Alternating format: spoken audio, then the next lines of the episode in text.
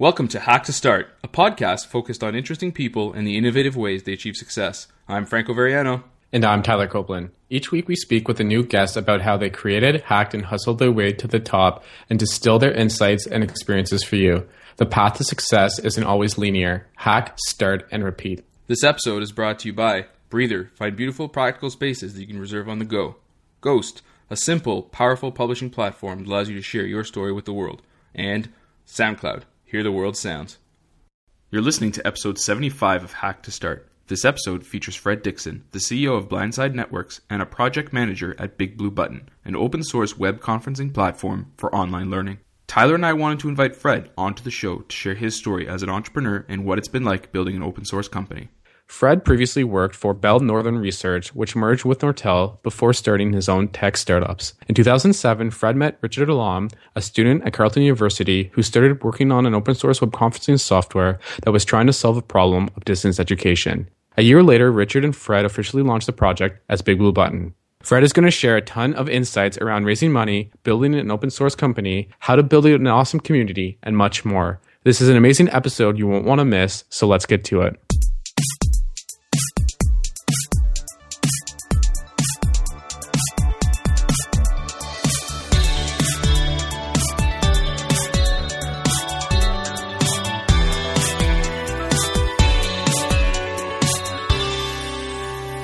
Hey, Fred, thanks for being on the show today. My pleasure. Glad to be here. Franco and I are extremely excited for, for you to be here. Um, I've told uh, Franco a lot about the relationship that you and I have built over the years as being both contributors to Big Blue Button. And um, I really love the story that you've shared with me before on really how you got to uh, to finally being a part of this Big Blue Button uh, open source web conferencing software. So before we dive too far into uh, Big Blue Button, let's start off like where are you from? What did you study, and and how did your passion for entrepreneurship develop? Sure. So I'm a technical founder by heart. So I have a, a, degree in math actually from University of Waterloo. Back when there was no computer science degree, it was only a math degree, and then you get to do some computer science stuff. And I since then graduated, did four years at Bell Northern Research, and then from there I started doing my startups. Cool. And so after after university, um, you know, you actually, I guess, Bell Northern Research actually turned into Nortel, correct?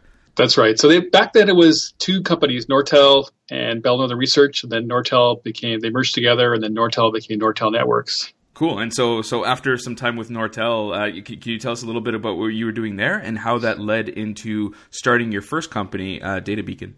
Yeah, so I was I was a researcher at Nortel, so looking at new technology, and we actually started looking at a technology called a language called Oak, which I'd be impressed if anybody listening to this realizes that's what Java was called at Sun before it became known as Java. Oh, cool. So at that time, this is around 95, 96, and I mean, Netscape had gone public. The dot com boom was hitting, and in Canada, we were probably about two or three years behind the curve. So the timing was good in terms of okay, we, I had I had clearly been accessing some stuff that was going to become prominent in the internet, and I really, really wanted to start a company. I had given myself three years at Nortel, and I found that I was there at year four, and it kind of lit a fire under me to say, okay, if you're going to do it, you got to go for it. And a lot of my friends were kind of said it was crazy to leave because the stock was doing really well. That was this was around 96 time frame, and things were just booming at Nortel. But I really, really wanted to start a company, and the only way to do it is just go for it.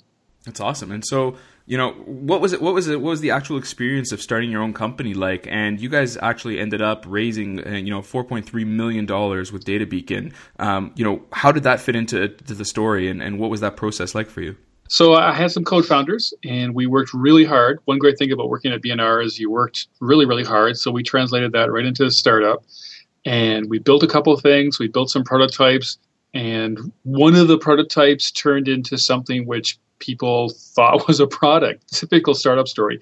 You build something, you make it look really good, and then people call you up and say, "Hey, can we buy this?" And I remember vividly the point at which you know someone said, uh, "I'd like to buy it," and how do we pay you? And I turned to my co-founder and said, "How do we accept money? You know, like can we?" And then I, you know, I was like, "Can you send us a check?" Or you know, we have no idea for credit card. And but it was something which is funny because they wanted to buy it, and then we spent six months working like a dog to turn this prototype into a product. And at the end, they never did buy it. But I was so happy and I actually ended up meeting one of the people years later at a trade show. And I thanked them because they really did help us focus. It's always easier when you have an external customer, even a prospect. And so after that six months of effort, we actually did have a real product. And it was based on that real product that we started to go around. Uh, we did get some customers, real customers. And then we started to go around and do investment and look for investment. And I spoke with VCs, spoke with VCs in Boston, and there was a couple ones in Canada that eventually we got attracted. We ended up getting the product Data Beacon was a web-based data analysis tool. So in Ottawa at the time, Cognos was the market leader for data analysis. So I just cold called the the chairman and Michael Potter, and it turned out you know part of it was a bit of luck, part of it was uh, timing, and Michael Potter was actually on his way out. He ended up investing in our company. Once he started to invest, the other investors I talked I was talking to uh, wanted to co-invest and then we closed our first round. We did a second round, which brought us up to 4.3 million, and we actually ended up doing a third round when a new CEO came in. I had run the company for about up to about 35 people. We brought a new CEO in who was much better at sales than I was.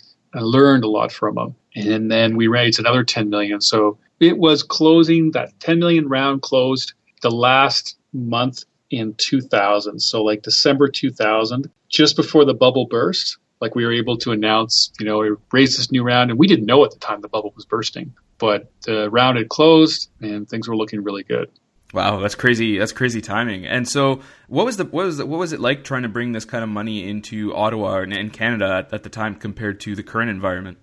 It was a little tougher. There was not many as venture capitalists. There wasn't that idea so much of incubators. Well, there was no incubators, and it was really kind of the people who were persistent and never gave up were probably the ones that you know a bit more successful at raising money than others. Getting Michael Potter involved and having him, you know, having the chairman of Cognos personally put some money into your company, it it really signaled to the other investors that okay, you know, these guys these guys have something.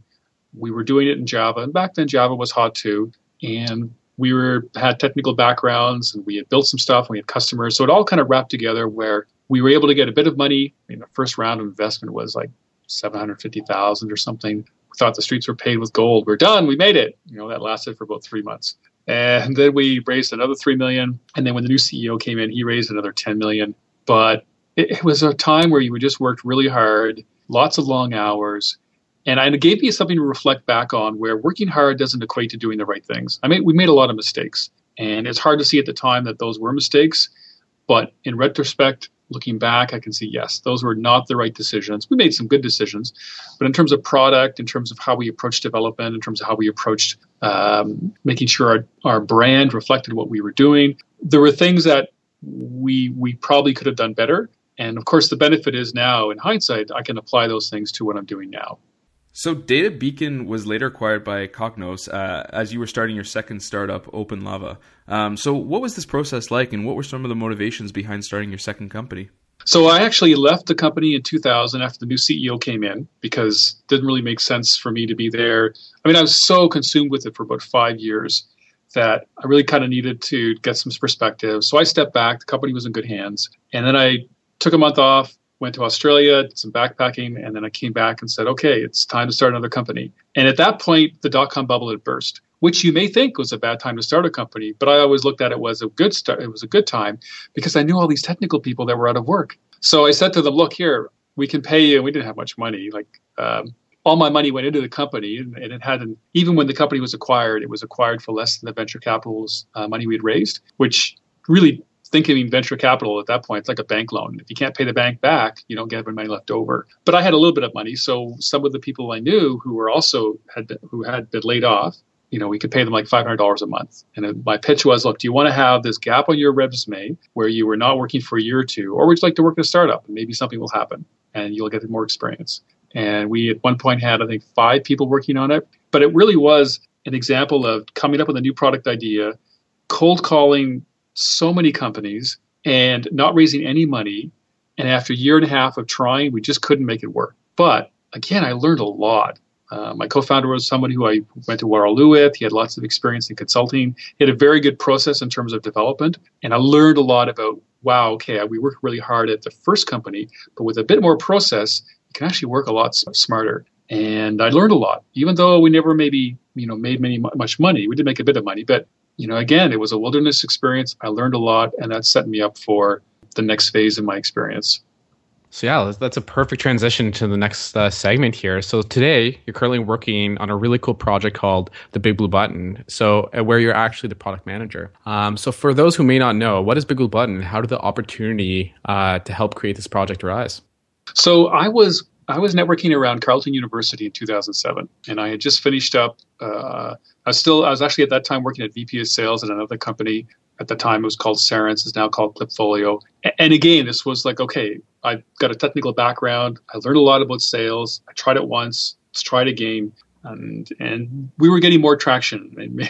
I think the product was better, but maybe I was getting a bit better too on sales. Then uh, around 2007, I was networking around Carleton, looking for some students to mentor because I had had received a lot of mentoring, and I knew that if I one way to sort of reframe what you're doing is to kind of step outside and maybe help other projects. So I came across this project that was at the Technology Innovation Management Program. It was headed by Tony Bailetti. Tony had worked at BNR. I knew him by name. I'd never met him. And so we had that connection. And he had a student, I call him a student, but I mean, Richard, my co-founder, is married now, family, house, the whole bit. But back then, he was finishing up his master's degree in the Technology Innovation Management Program, which was there to teach engineers to be entrepreneurs. And Tony had him create a web conferencing system using whatever tools Richard could find. And he had been working at it for about a year, and they were using it to teach online. They were using it to teach students online. And I came across this, and I was quite intrigued because I knew the challenges, some of the challenges behind it, having come from a telecommunications background. And I kind of got to know Richard. And Carleton was good. They said, look, we don't want any equity. We don't want any IP. Just go be successful. We can't give you much money, but we can be your first customer. And I knew from experience there's a huge difference between having zero customers and having one customer. So I did what any other entrepreneur would do. I quit my full time job and said I'll give myself two years of no revenue, no no funding, no salary. I could do it. I had the means to do it. And we'll see if I can get something going in two years. And I told Richard that this is what we're going to do. We're going to do it for two years. And at the end, we'll see. So we had we set ourselves a timeline. And then so Big Blue Button at the time, it wasn't actually called Big Blue Button. We released it on GitHub as Big Blue Button. Our goal was to provide remote students a high quality online learning experience.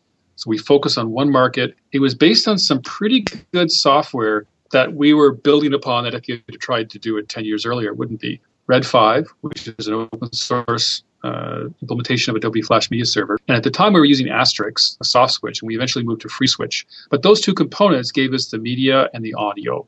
And we did it in Flash, which got, you know, does a really good job in terms of creating interactive applications. And then we put up as an open source project, created a developer mailing list.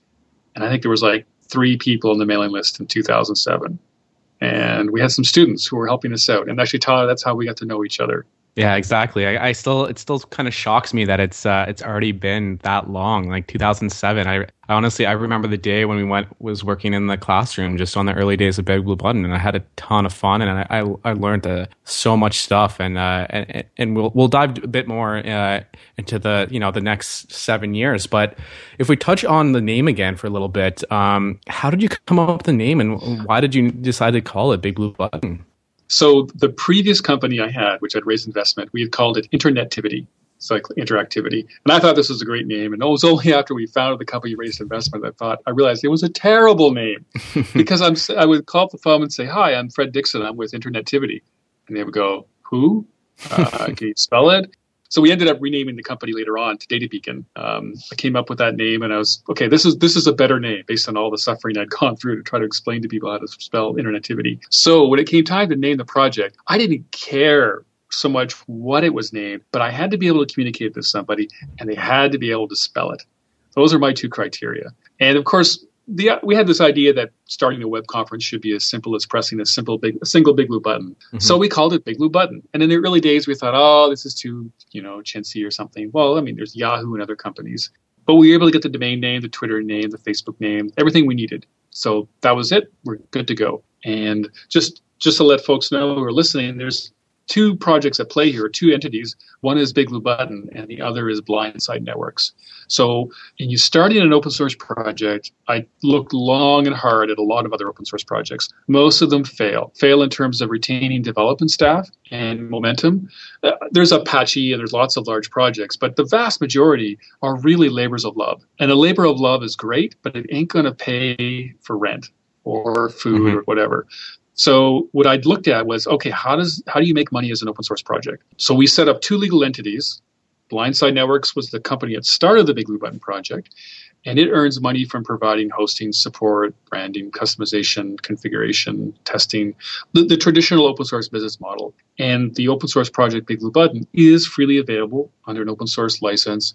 We put a lot of effort into documenting and testing it and making sure it's easy for people to set up and try out so what does open source really buy us? Like if anyone's listening and they're thinking, well, this is great, I'll just sprinkle open source pixie dust on this part of my project and I'll have um, I'll have lots of success. What open source buys us is if it really solves a problem, if your open source project really does solve a problem, it buys you awareness.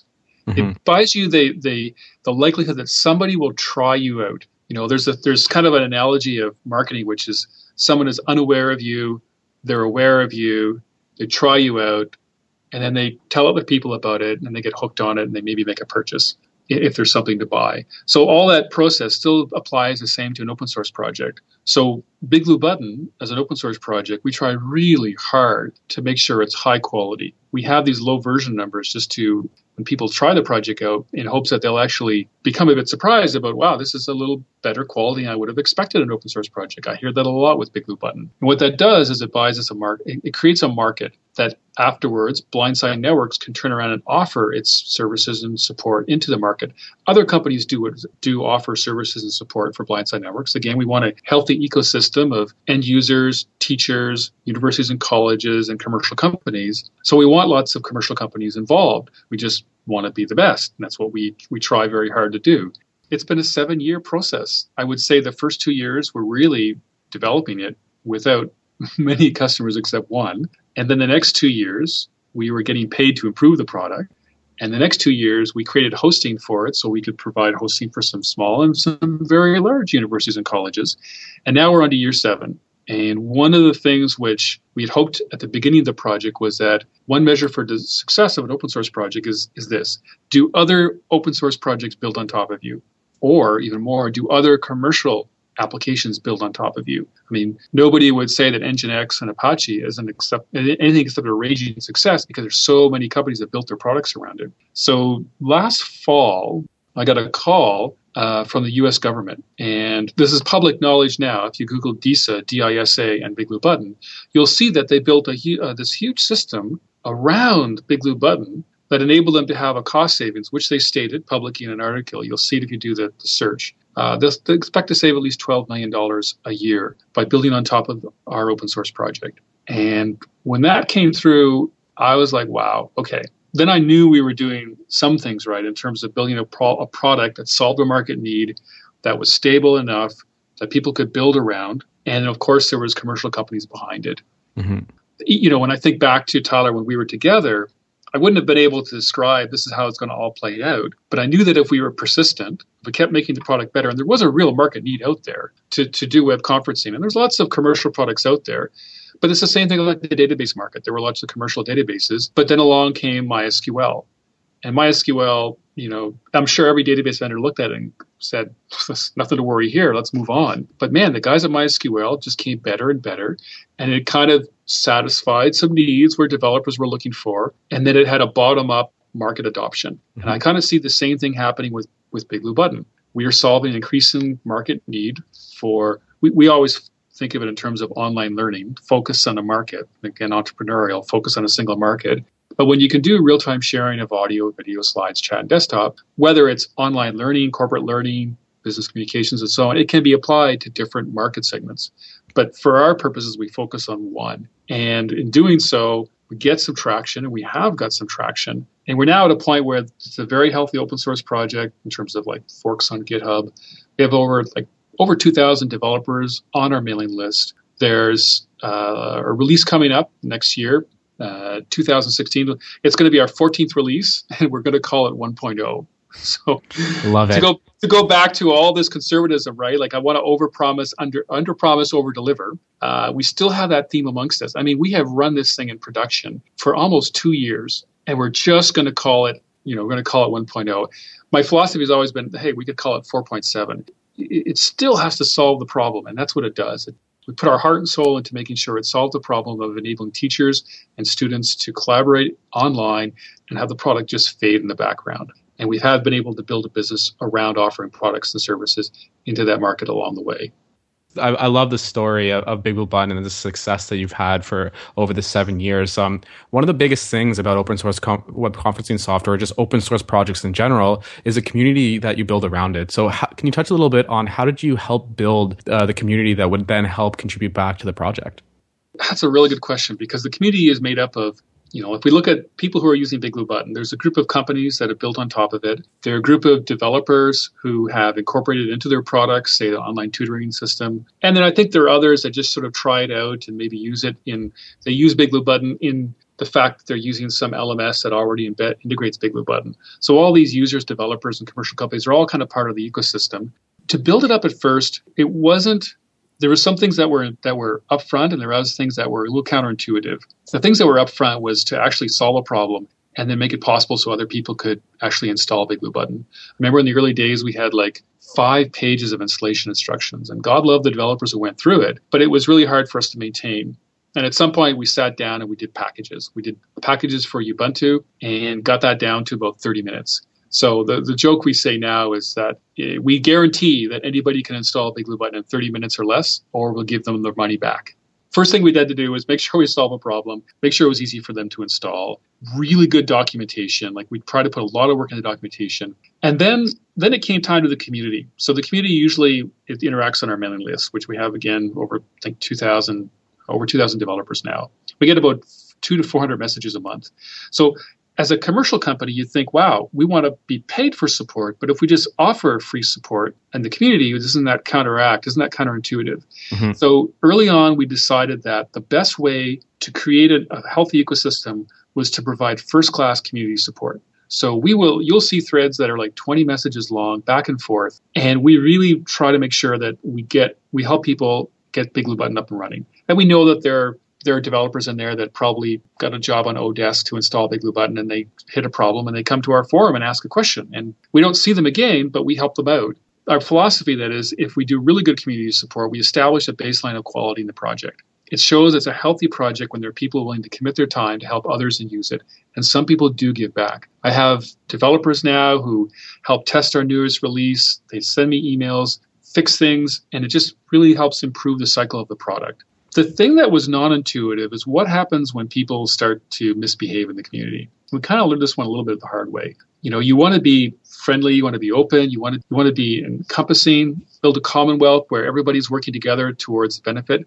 But sometimes you get people who abuse the uh, others. Sometimes you get people who will say, you know, inflammatory things. Sometimes people who will just have this presumption that as an open source project, whatever they say uh, must be responded to immediately. So what I, I sort of took a cue from Linus. I mean, Linus doesn't take any crap. So it, we didn't start off this way, but it, but we eventually came to it about probably two or three years into this and supporting the community that if somebody is looking like they're having a negative impact in the community, we just ban them from the mailing list. Mm-hmm. And the reason we do that, we figured it out.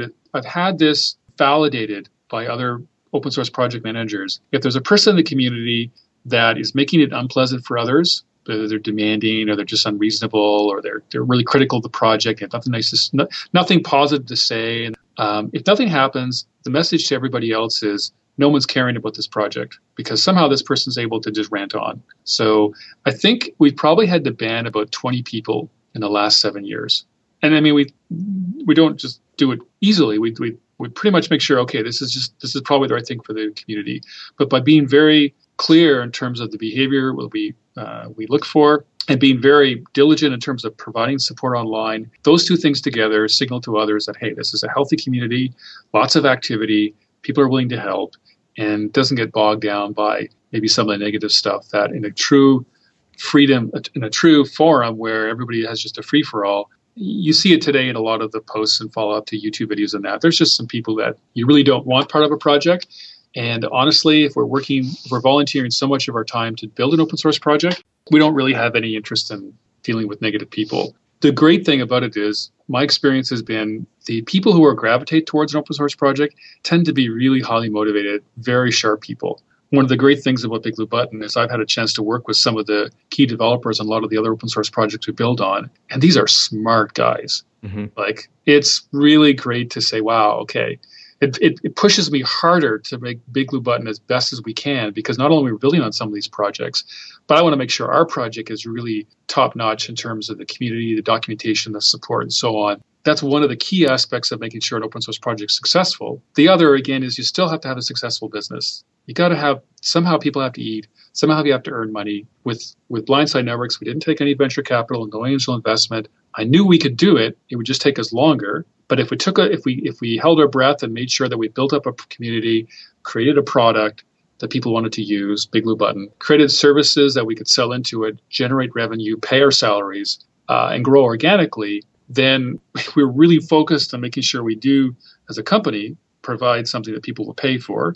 Uh, very frugal, you know, and really knowing that every revenue, er, all the resources we have, you know, has to go back into either making the product better, Big Blue Button, and making sure that we're offering things so the community would would find value for. And that by not taking venture capital, it really focused us, and it made you know any mistakes that we made, we paid for it, but it also meant that the learning cycle was pretty quick. And you know, I'm very happy with how things have turned out. I feel like we're internally we say like we're a startup, and everyone's like, "Are we really a startup?" And I'm thinking, "Yeah, we're really a startup." There's a lot of things ahead of us, and when you worked on something for seven years and you built a really deep experience with it and, and a skill set, it's like, okay, things are just happening faster and faster now. And and again, I'll go back to the kind of the vote of confidence by the Department of Defense and the U.S. government to build a system around Big Blue Button. That was a, a, watershed moment for us. It was like, okay, the things that we were doing to really test each release, like we spent five months testing the release in which they build on. That was five months of well worth it effort. Whereas in my first company, we would just have shipped it out the door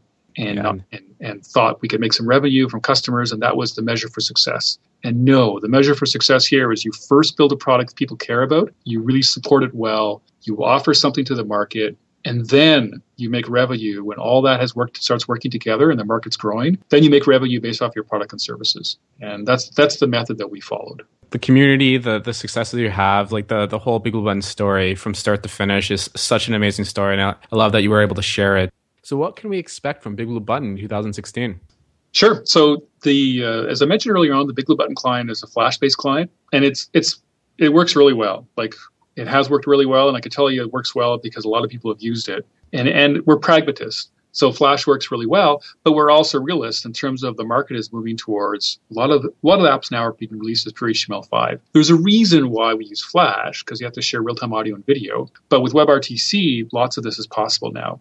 So we recently added support for WebRTC audio in Big Blue Button, which means if you share your microphone and you're on Firefox and Chrome, it will first attempt to do it through WebRTC, and if it can't, it'll fall back to Flash. So we actually have pretty good coverage. One of the things we're doing in 2016, we've actually been working on it for quite a while, is you'll see an HTML5 client. There's actually doc, there's actually information on it about our the HTML5 client uh, up on our website at docs.bigbluebutton.org. You can see the architecture. You can actually set it up, and we are in active development of it. So you'll see an HTML5 client. So somebody in a session, a presenter in a session, may see users in the users list they will not need to care whether they're on an HTML5 client or a Flash client. Both of them will see see the slides, hear the teacher, see the see the desktop sharing, the whole bit. And there's also work on a mobile client as well, iOS uh, and Android. I would love it if IE and Safari supported WebRTC. It would make our life easier, but Apple does not yet support WebRTC, though there's some hints about that. So we're we are working on a native app. So you'll see in 2016 kind of like one